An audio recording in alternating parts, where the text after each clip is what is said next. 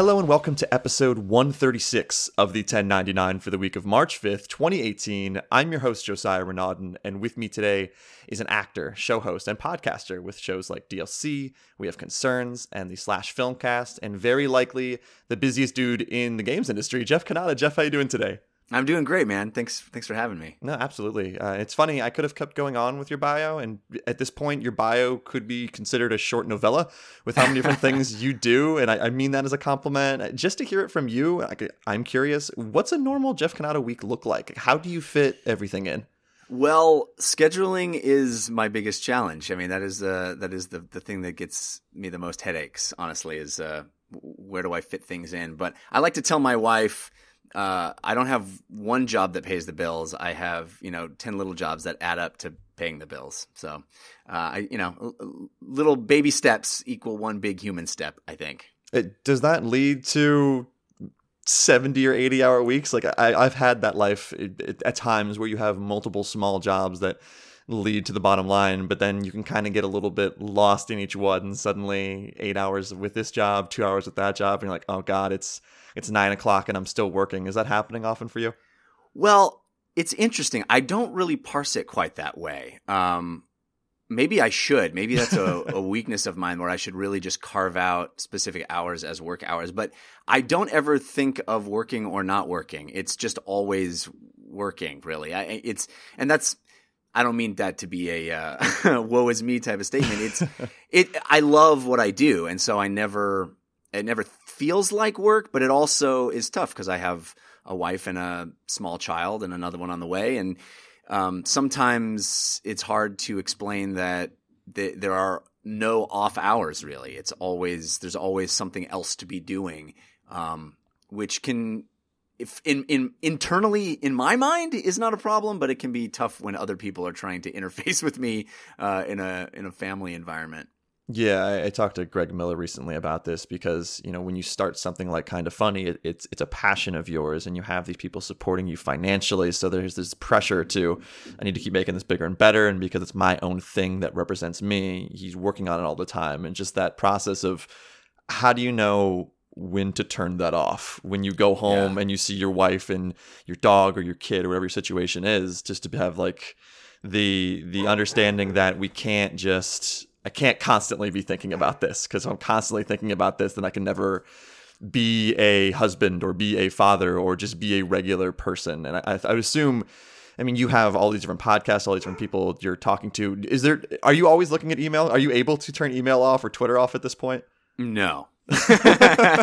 Short answer, no. Uh, I spend a lot of time answering emails, coordinating, scheduling. I mean, that is a uh, the dream, right? A dream is to have the the personal assistant, but that's that's far out of reach at this point. But you know, it, it is I'm my own personal assistant, and that's that's a large part of the work part. The stuff that feels like work is the coordination, the spending time in Google Calendar, the oh man, that conflicts with that. How do I move this stuff around? All of that stuff can be a little a little intense. Yeah, especially when you're doing podcasts and you're inviting guests and they're, they're suddenly right. saying yes at 9 p.m. where you're like, oh, well, now we need to coordinate this right now because I know they're online. And you know this better than anyone, but film, games, and comedy are all exceptionally competitive when it comes to podcasting. I think in most cases, I would like to think in most cases, quality reigns supreme in the podcasting world, but it's hard to convince people to add a new podcast to the rotation unless there's a smart hook, unless it goes beyond, ah, we're just two people talking about film or two people talking about games, you usually have to kind of have a bit of something to stand out. So before you started any of these podcasts, did you map out how you wanted these shows to be different? Maybe a certain angle that seemed fresh compared to what else was out there? I wish I could say that I did, but uh, uh, mostly I went from what I would want to listen to mm. and um, allowed them to sort of grow organically. I it's hard. I, I get asked the question a lot what advice I would give to people who want to create a podcast or just starting out. And my answer is always uh, build a time machine and go back to 2006 because that's honestly the secret of my success is that yeah. I, I just sort of did it at the right time when, when very few people were doing it. Um, doing it now, it, yeah, I, I think you're right. Those challenges are really there. And I'd like to think it's a meritocracy, but it, it really isn't. It, there's a lot of great stuff that a lot of people don't know about just because there's so much out there and it's hard for things to bubble up. Um, I I think about the things that I make in terms of what I'd want to hear, what feels right to me, and speaking honestly. Like I think I think honesty and um, authenticity are the currency of the internet, right? If you if you speak about, I always tell people if if you would do this anyway, if no one was listening, if you would have these conversations for yourself, if that's an exciting thing to talk about anyway, yeah, then it's probably going to be a, a good podcast that people would want to listen to. I think that's a smart mindset to have. And what you said before about um, some creating something that you want to listen to, I think that's one of the f- biggest first steps in ever sort of creating this type of stuff. Where y- y- the honesty with yourself of just if this wasn't me, would I listen to this show? Or why should people listen to this show if they already have this regular rotation of games podcasts that right. that they have? Because there's so many out there. Even like I am a massive giant bomb person, but I still barely find time to listen to the bombcast every week because there's so many other things I'm trying to listen to. So trying to break into that rotation, I think, is super difficult. And yeah, like I, I um, there's a the final games where I have a friend who does desert island games where he brings someone on like a Michael Pachter or a Neil Druckmann or someone like that. It's like if you're on a desert island, what are the eight games you would bring that you play for the rest of your life? And I think having hooks like that at this point, since we're not starting in 2006 or 2007, yeah. is kind of the way to do it. And th- there's varying success, but uh, it seems like a smart way to go about it. Um, did you ever get confused when you were younger or coming up with what you actually wanted to do? Full time because you had a column about games in the past, a bunch of work in the theater, started doing stand up comedy, and right now you you balance that all, which is impressive. But as you were going along, did you ever feel like you were going to be forced to buckle down and choose something? Maybe your parents said you got to eventually pick something, or friends. Was there this moment where you're like, if I spread myself too thin, I'll never get into one area full time? I live that moment every day. That is okay. that is not a moment that I passed through and got on the other side of. That is, I think, one of my great weaknesses uh, and a, and a flaw in my character is that I want to do everything, and I I truly believe that if I had just focused on one thing and and done that to the exclusion of everything else, and really decided what I wanted and made it a singular goal, I would be much more successful than I am honestly. Uh, and it's it's something that I have struggled with a lot. I have friends that really were self-aware and knew exactly the thing. Not not just I want to be X. It's I want to be a very specific kind of X hmm. and do a very very specific thing. And the more specific you can get about that, the more focused you can be and the more successful I think ultimately you will get quicker. And I have always had so many different interests and so many, in being pulled in so many different kinds of ways that I think that was to the detriment of, of my career in a lot of ways. And, um, I, I, I don't mean to, uh, say that I'm not happy where I am. I, I'm certainly enjoying my life and the things that I get to do. I'm very, very um, lucky to to be where I am. But I think that if I had said I just want to be, I just want to work in the theater in New York and get to Broadway. You know, like if that yeah. had just been this, my one goal, I think I could probably could have done that. But I was like, no, I want to do all these things. Maybe I want to do TV, and I kind of want, I want, I love Shakespeare. I want to do some Shakespeare. Oh, I like this whole internet thing. Oh, I'm very into video games. all of these different things pulled at me, and and it is, um, it's. It's great because I get to do all kinds of different things, and my as you kind of framed this conversation at the beginning, my week is really varied and full of lots of different kinds of things. And I find that very stimulating and very satisfying. But ultimately, I think it also holds me back in a, in a strange way. Uh, but couldn't you also argue that everything you do kind of fuels the next thing where your podcasting fuels your acting, your acting on TV could fuel theater work? I know for me, my theater experience from when I was younger helped me as a podcaster, which helped me be a better public speaker, which the podcasting helped me understand this industry more and games in general, which helps with other jobs I want to do. Couldn't you kind of argue that everything, even if you don't become Broadway actor or uh, the the front man for the biggest TV show on Netflix, couldn't you kind of argue everything's feeding into the other thing? Yes, I, and I do thoroughly believe that work begets work, and uh, it's good to just be going and doing and making. And I, I've lived by that mantra very, very much and been, I've sort of followed the things that have tended to work for me instead of beating my head against the things that haven't been, been working. Um, and I think there's a wisdom to that. I think there's a, um, a mode of working that has been effective for me, but I'm torn because I think that what, how, how you framed the last question is is very accurate. Like there are those moments where it's like, oh man, should I be doing this or should I be doing that? And I can't do both. So I have to make these decisions and I've never been great at recognizing in myself which is the best move or which yeah. I even want more. It's like, boy, I really want to do both of those things. So. and it's it's a weird double-edged sword there because it, it's it's difficult when you are balancing all those things, but if you have passion for all of those things and this i don't want to get too existential suddenly but could you think you, you could even be happy if you were just doing one? Do you think really maybe the best way you function is putting a little bit into all these things? Because i couldn't imagine you suddenly doubling down and being like i'm now an exclusive podcaster and that's it. I feel like you would go crazy not doing the other things you love. I, I mean i guess i i'll pay you your your session fee for my psychology. I think this has been very helpful. This one's free. The first yeah. one's free, and then moving forward, we might have to add something.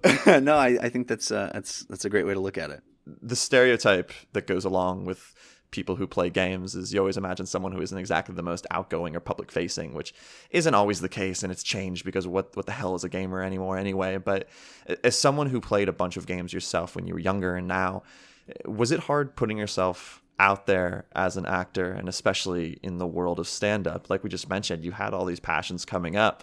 But when you think of someone who is in junior high high school play a lot of games you don't think that dude is probably hilarious and very comfortable in front of people. Did doing these different things like acting like stand up break you out of a shell or was that shell never there to begin with?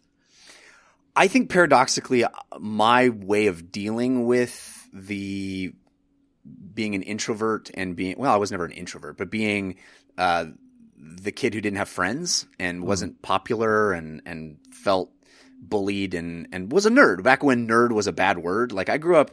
Now nerd is this this thing that people call themselves with pride. But when I was a kid, yeah. uh, if if someone said that word, I would like break out in a sweat and I would feel I didn't want people to talk about it because I knew it was me and I knew it was bad. And that feeling of you know not not fitting in and finding solace in fantasy worlds like video games and comic books and genre for some reason with me the out was to be more uh more in front of people more extroverted more um I, I was always comfortable getting up in front of people and being silly. And I was always comfortable having the focus on me and I was always comfortable speaking in front of people. I never understood that thing where people like, oh my God, I couldn't, I couldn't speak in front of a large audience. I was like, throw me out there. That's all I want to do. and I don't know why. Maybe it was this abstraction that let me not have a one on one, they don't like me kind of feeling. It was more like, it's just this large group and I can make some of them laugh and I can make, you know, some of them listen to me. And, uh, I feel like there's a safety in that paradoxically, but um, I don't know, whatever quirk of my particular nature that is, it, it revealed itself as being very comfortable in front of people and in and people watching me. So I don't know. I don't know if it's a good thing or a bad thing. I, I it seems like a good thing because I know for me, and I'd like to know your opinion on this. I when I was doing public speaking versus acting, I had this preference for doing theater because I wasn't playing myself. I was playing a character. So there's a certain aspect of if you suck as an actor, then yeah, people are going to make fun of you, but you're not really putting yourself out there. You're putting your representation of a character out there. But when I would go in front of a college class and do public speaking, I would do fine, but I would still suddenly have way more likes in my speech or shake when I'm like, I, I don't know why this is happening. I've been in front of big audiences before. Did you ever have a preference between playing a character and being yourself?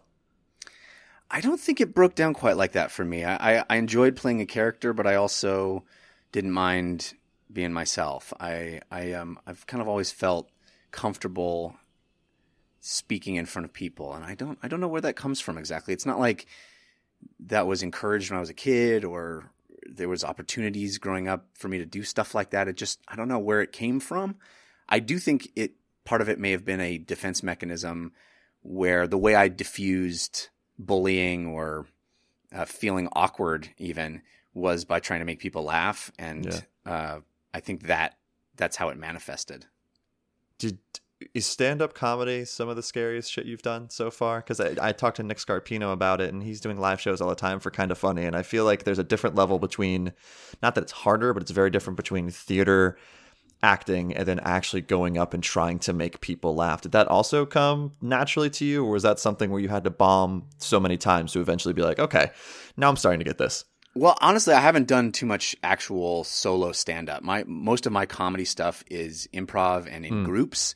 So uh, yeah, I mean, I, I don't even have the the experience to to comment on that, but I think a lot of that comes from maybe that yeah, that is the hardest thing, and I, I liked having the the security of being up there with a few people. I mean, I've done I've done a lot of uh, stuff that you could consider stand up, but not in the like going into a club by myself, walking up on stage, doing the thing. And I, I agree with Nick. That is some of the most harrowing.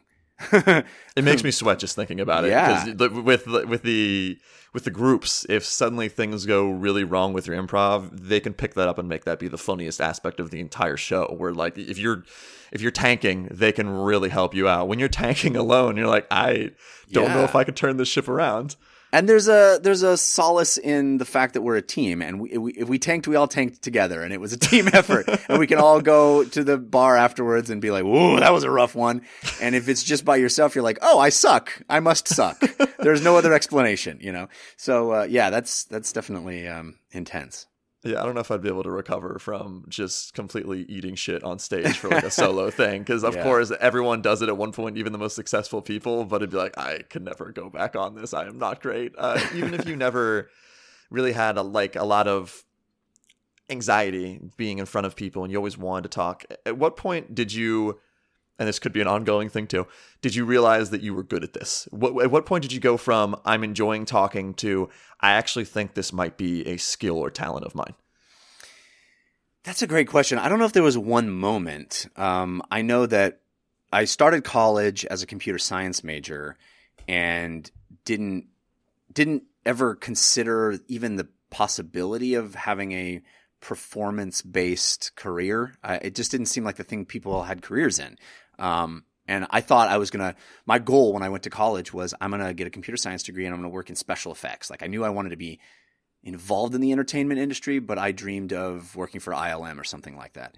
And I took a class. I went to a uh, a college, a liberal arts college, that I had to take a bunch of electives as part of my curriculum. And so I knew I enjoyed acting. I had done a little in high school, and I took an acting class. And it turned out that the college I happened to go to, which is UC Santa Barbara, had a very um, very intense uh, sort of pseudo pseudo conservatory program. Hmm. So it, they had an acting program that you had to apply for, and it was a, a big like sort of separate off from the the rest of the college. Anyway, one of the professors who taught in that conservatory program, he taught this this intro to acting class for the regular populace of the of the school also and I happened to be in his class and he was like, "Hey, if you want to do this for a living, you could do it." Yeah. And I was like, "What?" He's like, "Yeah, I, I think you could do it." He said, "If, if Sometimes that's all you need it." to hear too. Yeah, and and I had this uh, crisis moment of like, "Oh my god, I want to do this more than anything in the world," and I just nobody ever told me that it was a viable option, and um, so I had this like you know tear filled call with my parents, like, "I think I want to change my major to theater." That's a hard one to convince parents of. Yeah, man. And to, to their credit, my parents uh, were like, okay, you know, uh, if that's really what you want to do, we'll support you. And I, I made a promise to my dad on that call that I would never ask him for money. I said, I promise you, if, if you let me do this, I will never ask you for money. And I've, I've held that promise and I've been very proud about that. But, um, so I think somewhere in there is the answer to your question. Like somewhere in there, it wasn't all me going, wow, I'm really good at this. It was somebody else going, hey, I see something in you and I'm going to put this little seed of confidence in there. And that grew into feeling like I was capable of, of, you know, having a life in it. It's incredible what one person can do in that way for you and they will probably never realize it unless you tell them a thousand times that you're like this is the moment that things shifted a bit because you can tell yourself so many times that I want to do this or I think I would be good at this but it's as soon as I mean for me it was it was like Kevin VanOrd at GameSpot talking about one of my reviews that I sent him and him saying like this was your best. Like this was legitimately good. Me being like, oh my god, I this is the greatest thing anyone has ever said to me. And to him, it's it's you know probably he's being nice, but for me in that moment, that was the oh I can actually do this professionally moving forward and maybe I don't suck at this and I would assume that's just especially with acting even at like a high school or college level as soon as someone says you should consider doing this uh, more seriously that's when things can switch for you uh, you mentioned before never really kind of considering this as a career previously, not really thinking this could be a possibility in terms of maybe podcasting or hosting or anything like that. Did the game industry's move, and I know you do a lot more than game stuff, but did the game industry's move toward more personality based coverage and video in general really play right into your hand and what you were building up to? I mean, way when you started, this type of coverage it didn't really exist. The, the GameSpots and the IGNs, the Game Informers, the EGM, it, it was a lot of writing stuff, rev- reviews, previews, and podcasting was starting to happen at GameSpot, but it, it didn't seem like this cottage industry or something that would blow up. But now that video and podcasting is huge, was this was that a surprise for you? Was that sort of just a right place, right time?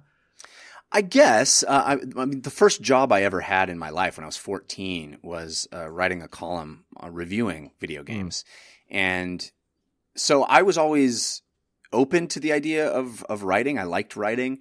And that's kind of how I got into the industry first and got familiar with how companies in the video game industry worked instead of just sort of looking at games and playing them and liking them. And and there was a big period there. Then I went off to college and I got into acting and, and I sort of put that all on pause. But I do think some of it was serendipity in the sense that the industry came my way, but I never really thought about it like that. I just, yeah.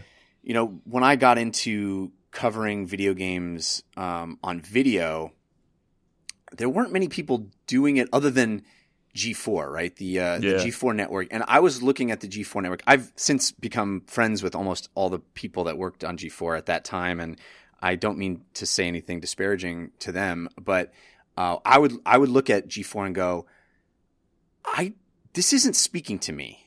Yeah, I'm somebody that loves video games, and this is ostensibly a channel made for me, and yet they're not speaking to me. They're kind of speaking down to me a little bit. They're kind of speaking at me, yeah. and I feel like the kind of thing that I would want to watch isn't doesn't exist. And so I wanted to make it. I was like, well, if it doesn't exist, I'll make it. Uh, and that's about the time that I met uh, Dan Trachtenberg and Alex Albrecht, and we started doing the Totally Rad show. And Totally Rad show was kind of our answer to G4. It was, hey, here are a bunch of guys that don't make jokes about the kid in their basement playing video games. We are the kid in the basement playing video games, and we love that. We're proud of it. We are we want to raise that up and and make that the coolest thing that could possibly be and revel in our shared love of pop culture. And uh, that has since it's kind of hard to explain that because 2006 doesn't seem like that long ago but at that time I mean, that was just 12 years i guess like I which guess. is weird when i say that out loud God. right? Yeah. It's a Don't. dozen years ago. God. Yeah. So but at that time you know geek culture such as it is is ubiquitous now. I mean, we own every The biggest movies in the world, the biggest books in the world, the biggest TV shows in the world. They're all geek culture. But that time, that was just starting. And it wasn't the case that everybody just a priori agreed that geek stuff was good. Uh, and I think the fact that we were kind of on riding that wave of kids understanding that we can all love this stuff together and not feel embarrassed about it. Yeah. Uh, that was, I think, um, the the thing that we wanted to bring to to video, and because we we weren't really seeing it, that's why we wanted to make it. It's funny uh, now that superhero movies are all over the place. It feels like forever that geek culture, quote unquote, has, has just been in the mainstream, but it, had, it wasn't that way. And you were right about something like G4, which felt like this channel built for people like you and me where here's this uh, this amalgamation of all these different things that we love, whether it be movies, comics, games, everything like that. But there was a tone to it, and still this haha geeks or this specific way attitude that even a channel like that wasn't good at. They were they were still really weird on the tone. And I, have had Adam Sessler on this podcast since then, and he, he, I always thought he represented that certain crowd in a positive light. But when the channel is asking you to do something, it's hard to break away from that. So yeah. Uh, it had to be an exciting time for you because now, like we said, there are podcasts all over the place, and it's an entirely different landscape. But in that moment being able to see an opportunity and realize the thing I want isn't there, that almost feels rare. And you're talking about people asking for advice for how to get into podcasting earlier and be like, ah, oh, well, time machine back to 2006. But that's kind of, even if it is a flippant comment, it's super true because the things that you don't really have those moments now where the thing you want isn't there because there's so many versions of everything at this point. If you were, and this is a hard question to answer, if you were starting a brand new podcast today, and let's say you didn't have maybe the name you do, where people you had to kind of help people discover you, would you have a tactic for this? Would you go a similar route you did in 2006, or would you have to do something wildly different to grab attention and fill a void that isn't there? I don't know. I, I think that that's a great question. I, I think there's definitely potential in an area that you and I may not even be aware of. That yeah. and the reason there's potential is because you and I aren't aware of it. You know, um, but I also really believe what I said earlier, which is the key to success isn't being tactful and and strategic about your your market niche I don't think. And even the way I say it, like, oh, there wasn't this thing there in 2006, so we made it. It wasn't, it wasn't because that was our, we didn't envision, well, we'll fill the void and then we'll be hugely successful. We just went, uh, oh, it falls to us to make it. We have to do it. Like nobody else is doing it, so let's do it. It, it wasn't, it didn't feel as, um, as well crafted as that. It was just a, an idea that we, we thought we could do and and the thing that I said earlier that I will fall back on is it really comes down to the thing you would do anyway, the thing you would want so badly to do, the thing you you will do because nobody's paying you and no one's listening. Like you just would do that anyway. It's the the passion for me is the key. And I think people are drawn to that and I think as hard as it is to break through and as hard as it is to get attention right now, the only thing you have is your passion for whatever you're talking about. And yes, it's a very crowded marketplace to talk about video games and pop culture and any of this geek stuff. But if that's what you are into more than anything else, and you feel like you have a, a, a voice you can bring to the conversation, then I'd say go for it, and, and why not? Were there any early on when you started this games or geek culture podcasts or shows out there that you tried to model yourself after? I'm guessing 2006 was right around the time where the hot spot was going, where on the spot was going, and that felt pretty unique at the time. Were you looking at those shows, or was this more a response to things like G4, like you mentioned before, where you're like, they're not doing what we want, we're going to do the thing that we've wanted? Yeah, no, I don't think we really were. I, I guess I was most influenced by uh, 1UP Yours, the, oh, the yeah. podcast, um, even though they weren't doing video, that feeling of really knowledgeable people all sitting around having a conversation among friends. It was a show that I loved, and again have since become good buddies with all those guys, and did a show with Garnett for years. Um, but at that at that time when I was like working my day job, I would come in listening to 1UP Yours and just feel like, oh my god, this is the only place where I can hear this kind of content. And then when we started creating our show, I think it was because it was Alex Albrecht uh, and they were doing Diggnation, and Diggnation was this huge success. I think we were influenced in a large sense by that show because the whole two guys on a couch talking about a thing was just starting, and we were like, "Oh, we'll be three guys on a green screen talking about a thing," uh, and and that's I think how we how we built the show. But beyond that, it really was organic. It really was what do we want to do? I mean, we started, we all became friends playing Dungeons and Dragons. We met playing Dungeons and Dragons. We became buddies. And then we would have, we would play Dungeons and Dragons. And then afterwards, we'd all go get lunch or something. And we'd have these really knockdown, drag out discussions about comic books or the movie that we just all saw or uh, a video game. And at a certain point, we turned to each other and we're like, you know, this conversation would be useful to other people. If other people mm. were watching it, I think they would like it. And that's how the show came about. It, it wasn't so um, like, okay, let's make a show. What should the show be about? Let's, okay, well, let's make it about video games. It was more like, we're having these conversations. Let's just film them and see if people dig it. Yeah, and that's I think especially with a show like 1UP Yours and for me the hotspot back in the day, it felt like you were listening in, and even though you weren't participating, it almost felt like you were participating on conversations amongst friends.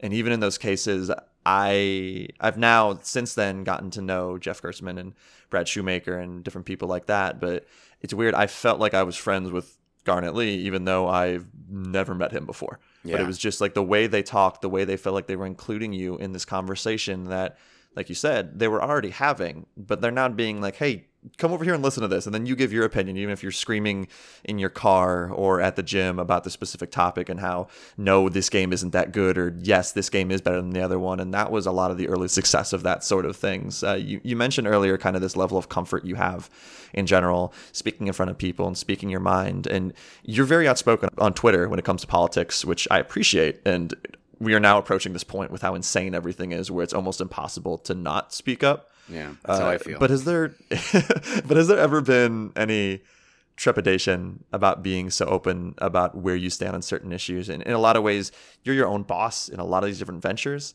But have you ever gotten blowback from anyone you've worked with about things you said on Twitter? Oh yes, oh yes. But um, and I I think if I were uh, smarter and more uh, concerned with my career as a as a you know, a positioning it in a certain way, I think it it wouldn't be wise for me to hold as stringent positions as I do on on Twitter. But I even before the Trump era, I definitely was outspoken. I know we made a, a big point um, on the Totally Rad show, even in the first few years.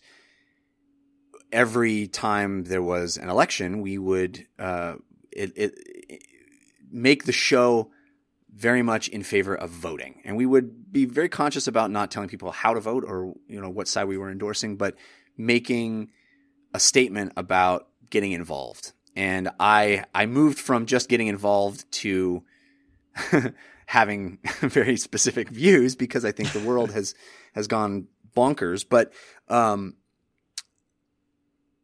it's not probably not the the best course, and I've definitely gotten gotten blowback, and I probably lost a lot of fans and followers because of it. But I feel it's a responsibility that I have. If I have anybody listening to me, I think it's a responsibility as a citizen to stand up for what I believe in and speak out against things that I think are are important. Um, you know, I, I don't think that it's I don't believe the the refrain that uh, you should just stay in your lane and and you know entertain me, talk about your video games and and let me live my life how I want. I think that I need to be my entire person, and I think yeah. my authenticity for what I'm speaking out, you know, for what I'm speaking for or against in any area, in any on, under any topic, is informed by every other topic. You know, I don't just like a video game in the abstract. I don't like it in a vacuum.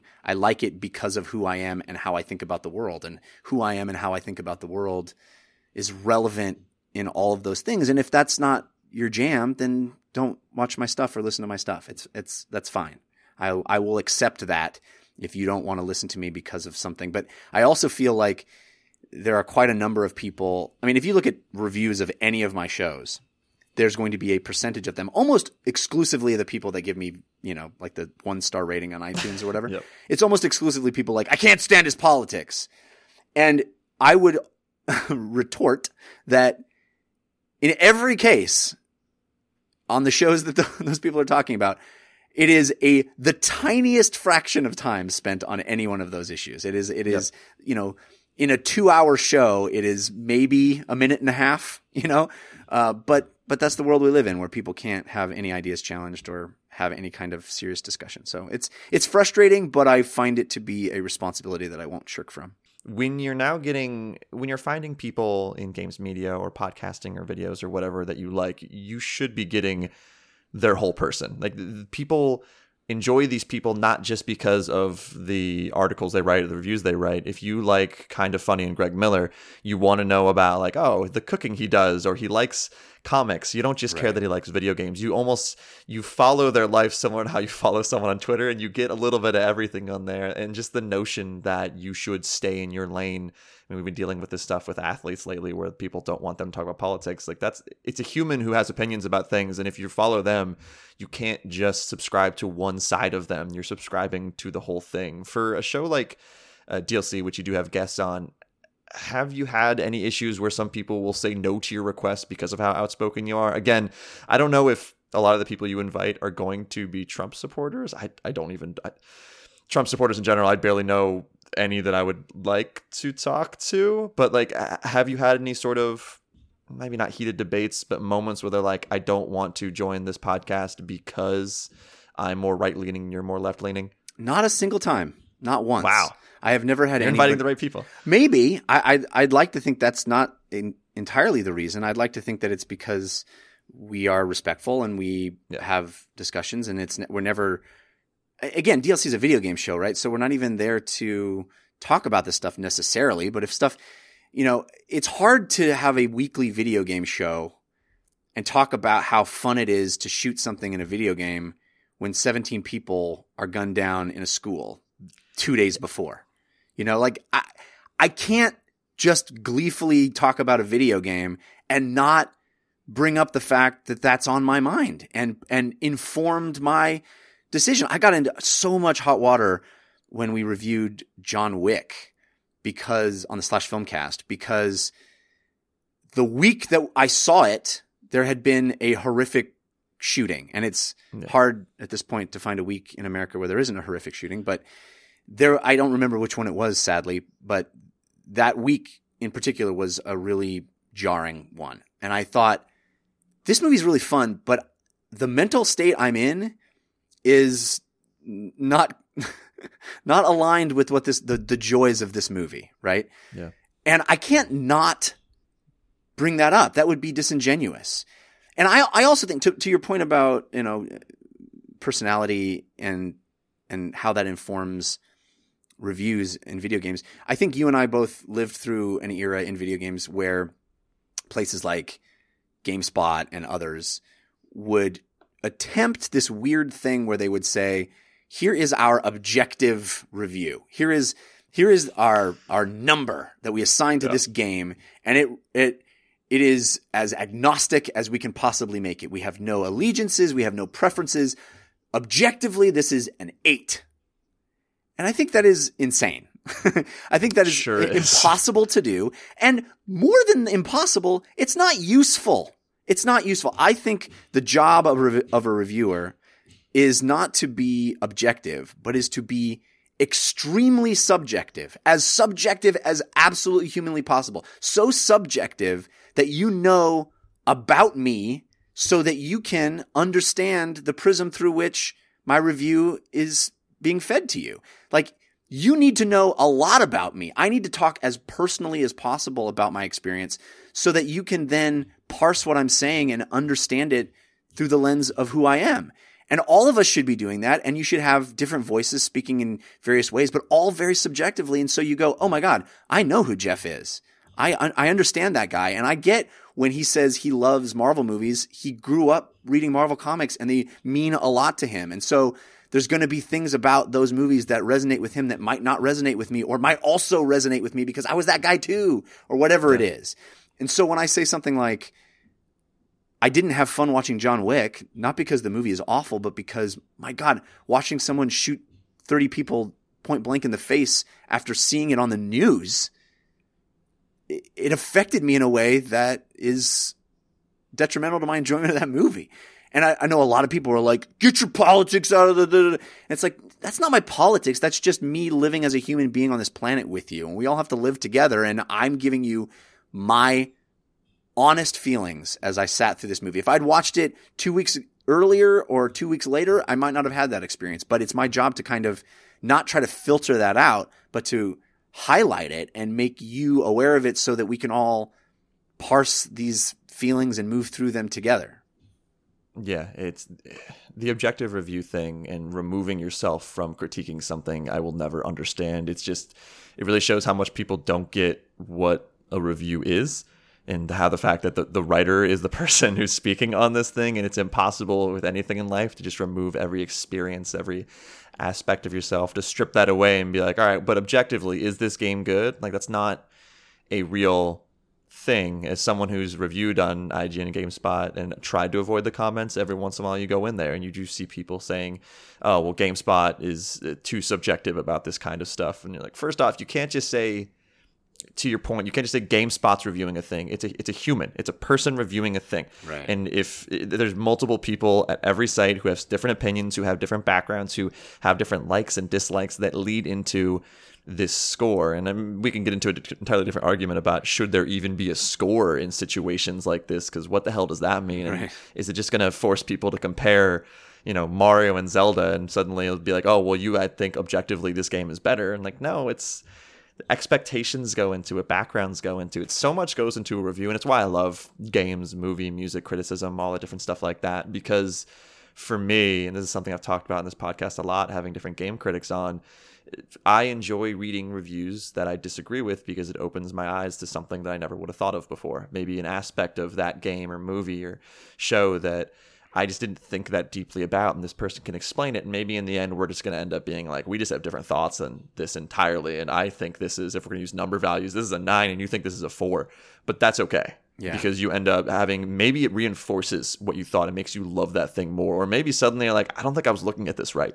I was too surface level, and let's go two, three spots deeper into this. Especially people of different cultures, different backgrounds, where you get that side that you couldn't get otherwise. And that's why the people who just shut that shit down and say, I don't want to listen to this because of blank. And I know maybe that makes me sound hypocritical because I'm not exactly the most receptive to Trump supporters, but uh, there's value in so many ways of just actually understanding someone else's perspective, learning that, and then either figuring out why you agree with it or why you're super against it. And we're missing that in our culture. We're missing Yes. the ability to hear an idea you don't agree with and not have it be you know one of my one of my pet peeves is when people say oh it was painful to listen to. It wasn't Mm. painful to listen to. It wasn't. It, you didn't want to hear it but uh, exposing yourself to ideas that you don't like is not always easy but it it is rarely awful.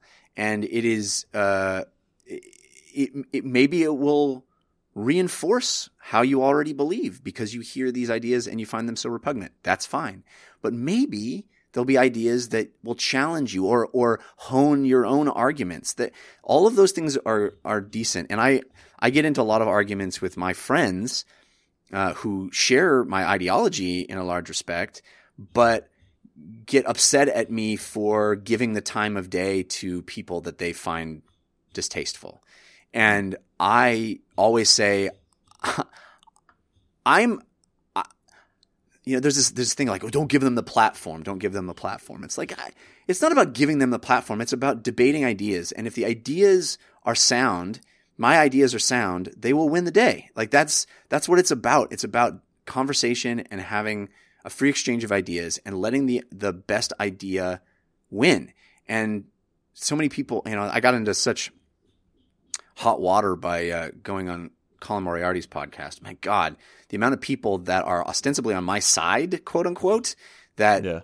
threw me under the bus just for sitting down and talking to him about politics. I couldn't believe it. And I feel like this is the problem, right? I, that we can't have a discussion. Colin and I had a great conversation. And I got absolutely flamed online by people who refused to even listen to the conversation that we had and said that I was somehow, you know, uh, elevating these horrible ideas or something. And I'm like, we had a debate. I was, anyway, I, I, I have very strong feelings in that regard. No, and I, I it's, it's it is a weird time with that type of stuff because I do think we need to have these discussions with people and it's not glorifying their ideas if you go on their platform to talk about it. I think there's an issue right now with this calling people out to debate where they're like, hey, I will fly you out. I will pay for this, and we will come on my platform and we will debate ideas and see who wins. Like I don't think it should be this gladiatorial style that maybe some people are going to, but I, I, I think what you, I actually didn't have not listened to the Colin conversation you had, and I will actually listen to it right after this because I didn't know you had that. But like I think that's I don't see the harm in anything like that. I don't see. Did you feel? And this is, a, I guess, just honest question. Do you feel you made headway by the end? Not that you were sitting there trying to change him as a human, but do you feel like you were actually able to get through to him on certain ideas? I do. I, I mean, I don't. I don't know if it was my job to to change his mind about anything, but I think you know, people are like, well, how, how could you give him the platform? I'm like, he gave me the, pla- I was talking to his audience. I was exposing his audience to my ideas. That's a win. That's a win. And I, and I challenged him on some things that he'd said. And I thought we got to a place of understanding on quite a few points that I think a lot of people maybe misunderstood about him or were very upset about with him and, and myself included. And, uh, and he challenged me on some some things as well and I, I I really liked it. I happen to think he's a decent guy and I like him and I disagree vehemently with a lot of the things he believes, but that doesn't mean he's, uh, you know, persona non grata. Like I, I, can't have a conversation with people that I disagree with. Like it's, it's a bizarre world that we're living in now. And, um, I don't know. The, the conversation is a bit outdated at this point, but I'm still proud of it and I'm glad we did it and I hope we do it again. Yeah. And I think the more that we just avoid these people and pretend they don't exist and not acknowledge them, the more this sort of schism between people will keep growing to where like we're not even discussing ideas with each other. There's just and we're already super divided and I don't know the solution to this at this point. You hope that, you know, there's been encouraging things lately with just especially with these teens coming out yeah. and being so open about things and challenging people and you have this moment of in tragedy there's still this upside of like ah maybe there is a future with this but right now it does feel like there's just people who are saying don't even discuss anything with that person. And for me, I I, I don't know, that would be difficult for me to debate someone like that, but that's not because I think it's wrong. It's because I think I would just struggle in that moment with that sort of conversation. But I don't see why anyone would be like, that's incorrect. You can't do that because we need to have those conversations. Even, as, even if the person doesn't change, like you said, you were speaking to a different audience who might listen to you they might at least be able to understand where you're coming from and maybe not change their entire outlook, but begin to get it. That's all we have. I mean, we have, there are two methods of changing people, right? Conversation and violence. And I don't, I'm not into the violence thing. So you got to yeah. do the conversation thing. You, the only way to expose people to ideas is to present the ideas. So I, I don't understand how just siloing yourself and saying these people are worthless and uh, not worth talking to or whatever. And I don't mean that Colin specifically, but whomever, you know, it, it is, we all have to live on this planet together. And I think it's important that we are able to communicate at the very least in good yeah. faith. I, think so too. It's hard, but we need to just keep approaching, getting back to that point because yeah. we're just. It feels like we're going farther and farther away from it. Um, speaking of different conversations you've had for a show like DLC, we've shared a lot of similar guests. You've had like Kahlief Adams, uh, Abby Russell, um, Andrea Rene, a lot of great people with interesting perspectives. How do you kind of decide who you bring on that show? I feel like more than ever since we first started doing anything involving in games, it's there's been just a much greater diversity of voices and people and ideas and concepts that's only made games in general better. We're able to hear from more people who again, maybe we just haven't heard those perspectives before and expands what we think and how we feel about these certain topics. So, what kind of goes into the weekly guest there? Is it a new guest every week? Are you trying to always look for new people? What's the process? Yeah, it, I mean, we've had lots of repeat guests, but um, it started out with just me inviting my friends, as I think most people you know when they're when they're starting out they're like oh just I'll talk to the people that I know know me and know will do it. Uh, and as the show gained momentum and, uh, you know, I kind of ran out of friends, uh, I opened it up and asked the audience for things. And there's, of course, fan, I'm fans of, of other people's work and stuff. And so I reach out to the people that I'm a fan of and say, Hey, I would love to talk to you. And, and I've had great luck that way with people who are willing to, to, you know, you donate their time. But uh, also, I love the fact that I, I always reach out to the audience and say, hey, who am I not aware of?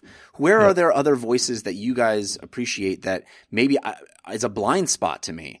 Um, and that has been so fun of, of, people. There's a, we have a subreddit and there's a big thread in the subreddit of, of people. And, um, it, it is wonderful.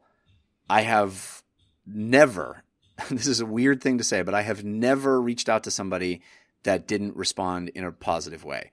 There's been yep. scheduling things that have precluded them from being on the show, but I've never had somebody say, no, I won't do it or I'm not interested. It's more like, oh, wow, I'd love to. Here are the difficulties. here are the, here are the scheduling problems almost invariably. But, um, almost everybody that I've asked has has been on the show, and that and that is really cool. And it's cool to to meet new people that way and to hear new voices that way. And um, it's really one of the delights of doing a show like DLC is having a new person join the group every single week. It's funny earlier you're talking about the idea of a podcast as a conversation as something that you would do even if no one was listening. And when you mentioned guests, I think that's why uh, thankfully people listen to the show. But early on when you started for me it was just it's okay if people don't listen because I'm just enjoying conversations with people who I didn't know before or I was fans of from a distance on Twitter or whatever their work was at the time and being able to just talk to them about everything about their career, about stuff in the industry and you just learn a great amount and the um it sounds like we have the same idea with our subreddits where you just have a, a big thread where it's like hey who do you want to hear from and the number of people I've learned about who even if I didn't immediately get in uh, in contact with them to get on the show. I've just started to follow their work, and I'm like, man, I would have never found this otherwise. Like, there's just so many. Um, one of my most favorite recent ones was with um, I'm gonna nail his name, I promise. It's Abu Abubakar Salim, who did the voice of um, who did the the main character for the new Assassin's Creed game, Bayek. Oh right. And it was one of those things where I'm like, I didn't. Of course, I played the game, but I really didn't know anything about him. And someone's like, "Here's his Twitter handle. You should go talk to him." And we like DM back and forth, and it was one of the best conversations I've had in years. And by like we DM all the time, and I'm like, this is. I don't want to get cheesy about the power of podcasting, but it's just one of those things where you're now this person is someone who I respect and I follow, and that's the the benefit of something like that. And it's just been cool to learn how deep this industry goes. It's a small industry, and that suddenly you're sending an email to a contact form, and the person who gets back to you is someone you worked with five years ago, oh, or yeah, you go to E3 and you recognize everyone. But also the depths that I've seen, the, the number of people who I've learned about, from voice actors to YouTubers to level designers to people who are involved in sound design. You're like, there's so much to this, and there's so many people who I want to talk to who I really respect and can learn from, and it's it's exciting. Yeah, it's it's there's there's even these weird pinch me moments, right, where you kind of oh, feel yeah. like is this this is crazy that you know I, I remember uh, one of the first E3s I went to a long time ago, uh, back when I had to you know finagle my way in because I wasn't actually in the industry, but there are there are ways. If you live in Los Angeles, there are ways to to get into oh, E3. Yeah. Um, and I, you know, I was at that time, I uh, was, you know, watching G4 and kind of thinking about all that stuff and fantasizing about, getting, you know, being more involved in the industry. And I remember seeing Sessler uh, at at the at the show, and I just sort of followed. I've since told him this story, by the way. Um, I followed him for a while. I just wanted to see what his routine at E3 was, and he, he's a very fast walker, so it was not easy. Uh, but uh, I was sort of just like stalkering uh, Adam Sessler around E3 for a little while. And, uh, you know, flash forward a few years and he like calls me up and is like, Hey, Jeff, can I come on your show? I want to talk about, you know, Friday the 13th coming out or whatever. And I'm like, it's a weird thing. Like we're buddies and, you know, and, and I can name, you know, a dozen people that it's like that where I admired them from afar and now we're colleagues. And it's such a, such a cool place to be in. And it feels, I feel very privileged to, uh, to be in the same industry with such talented, interesting people.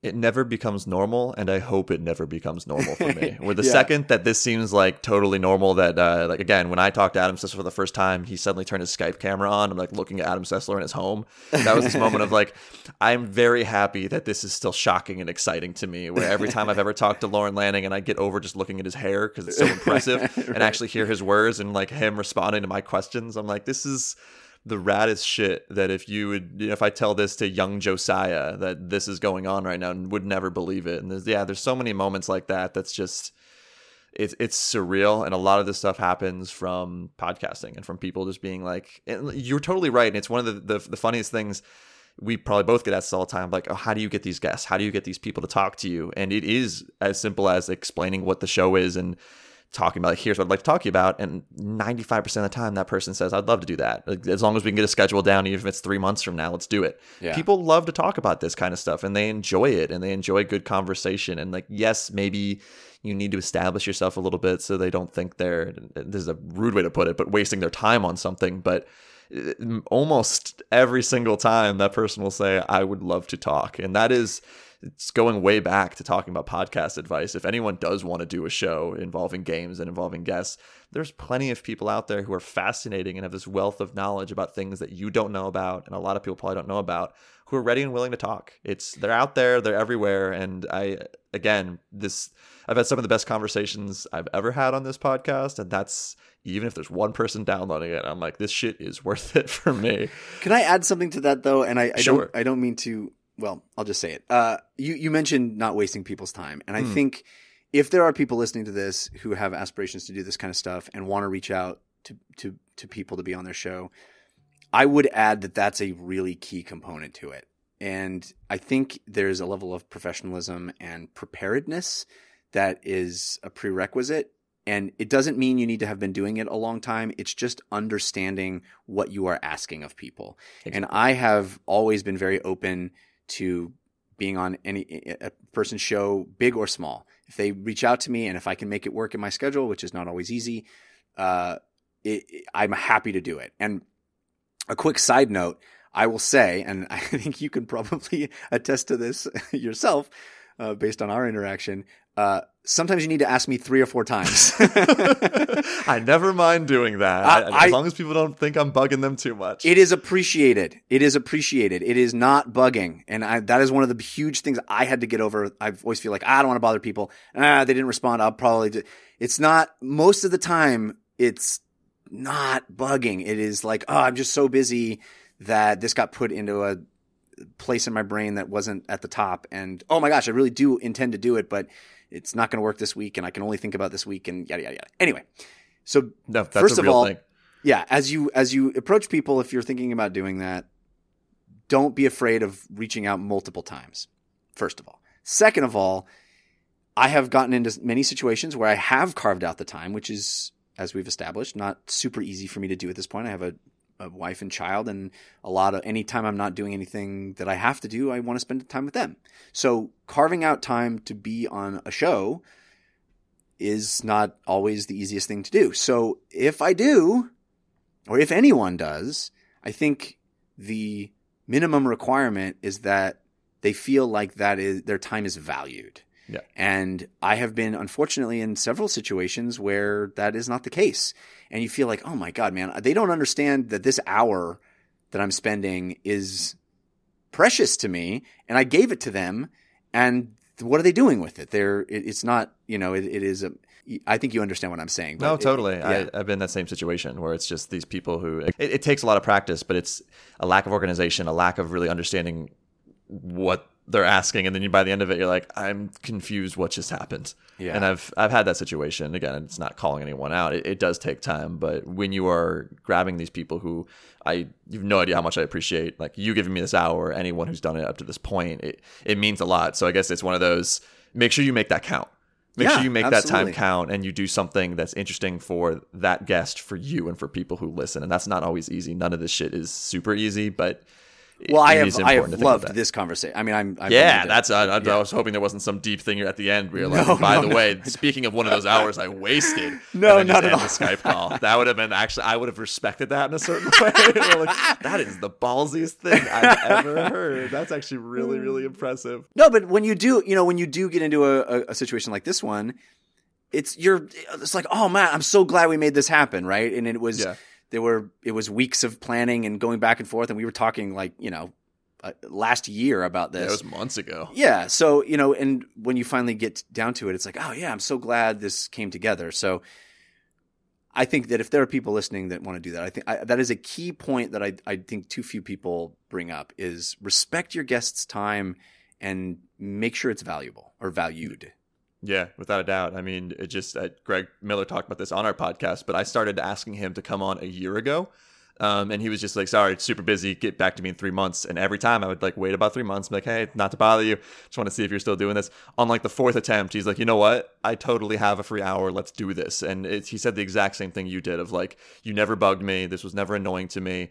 This in the end was like worth it. And I appreciate you actually like talking to me because 99% of the time it's just a scheduling thing. It's not the person doesn't want to do it. I, I wish I could somehow communicate to everybody that hasn't gotten an email back from me to send me another one. you know, like please just send me. A, like I didn't intentionally not email you back. That I try to email everybody back, but sometimes things fall through the cracks, and I always worry that there's some person somewhere is like that dick. I emailed him and he didn't even respond, or I emailed him and he said sure, and then later on he didn't respond uh, I I always feel awful about that, but just like just send me another one. Just send me another yeah. one.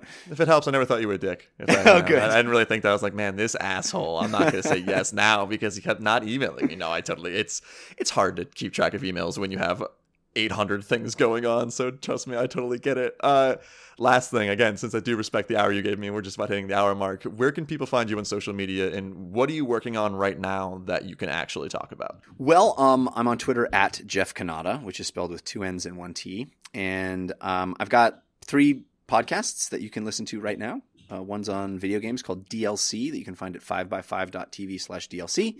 Uh, I do the Slash Filmcast, which is about movies and TV shows at slashfilmcast.com. And I do a comedy science show with Anthony Carboni called We Have Concerns. I'm really proud of it. Uh, I think it's it's uh, one of those shows that even if you're not into video games or movies or pop culture, you'll get something out of. We uh, talk about strange science stories, and then we do improv bits around them. Uh, and uh, it's it's won awards. It's it's something I'm real proud of. It's called We Have Concerns, and you can find it at wehaveconcerns.com. Perfect, Jeff. Thanks so much for doing this. Uh, just from a distance, I've always been a fan of what you do. Um, I, since you started in 2006, and you're kind of like, let's blaze trails and do podcasts. And now that when I started mine two or three years ago, I had the luxury of seeing stuff that you've done and being able to maybe not model it exactly, but take inspiration from that and see what you've done and be like, all right I think I know what I want to do, and I can use the lessons learned from your shows and other people who've come in the past to do something like this. So I, I, I hope that you keep finding that perfect balance between work and life while you're balancing all these different things at once. But I really do appreciate what you do, and I think sometimes people who are creative need to hear that. So keep up the great work, and hopefully we can talk again in the near future. Oh, thanks so much, man. It's been a it's been a blast talking to you. So I appreciate it. All right, perfect. Uh, thanks again, everyone, for listening. Hopefully, tune back in for the next episode of the 1099.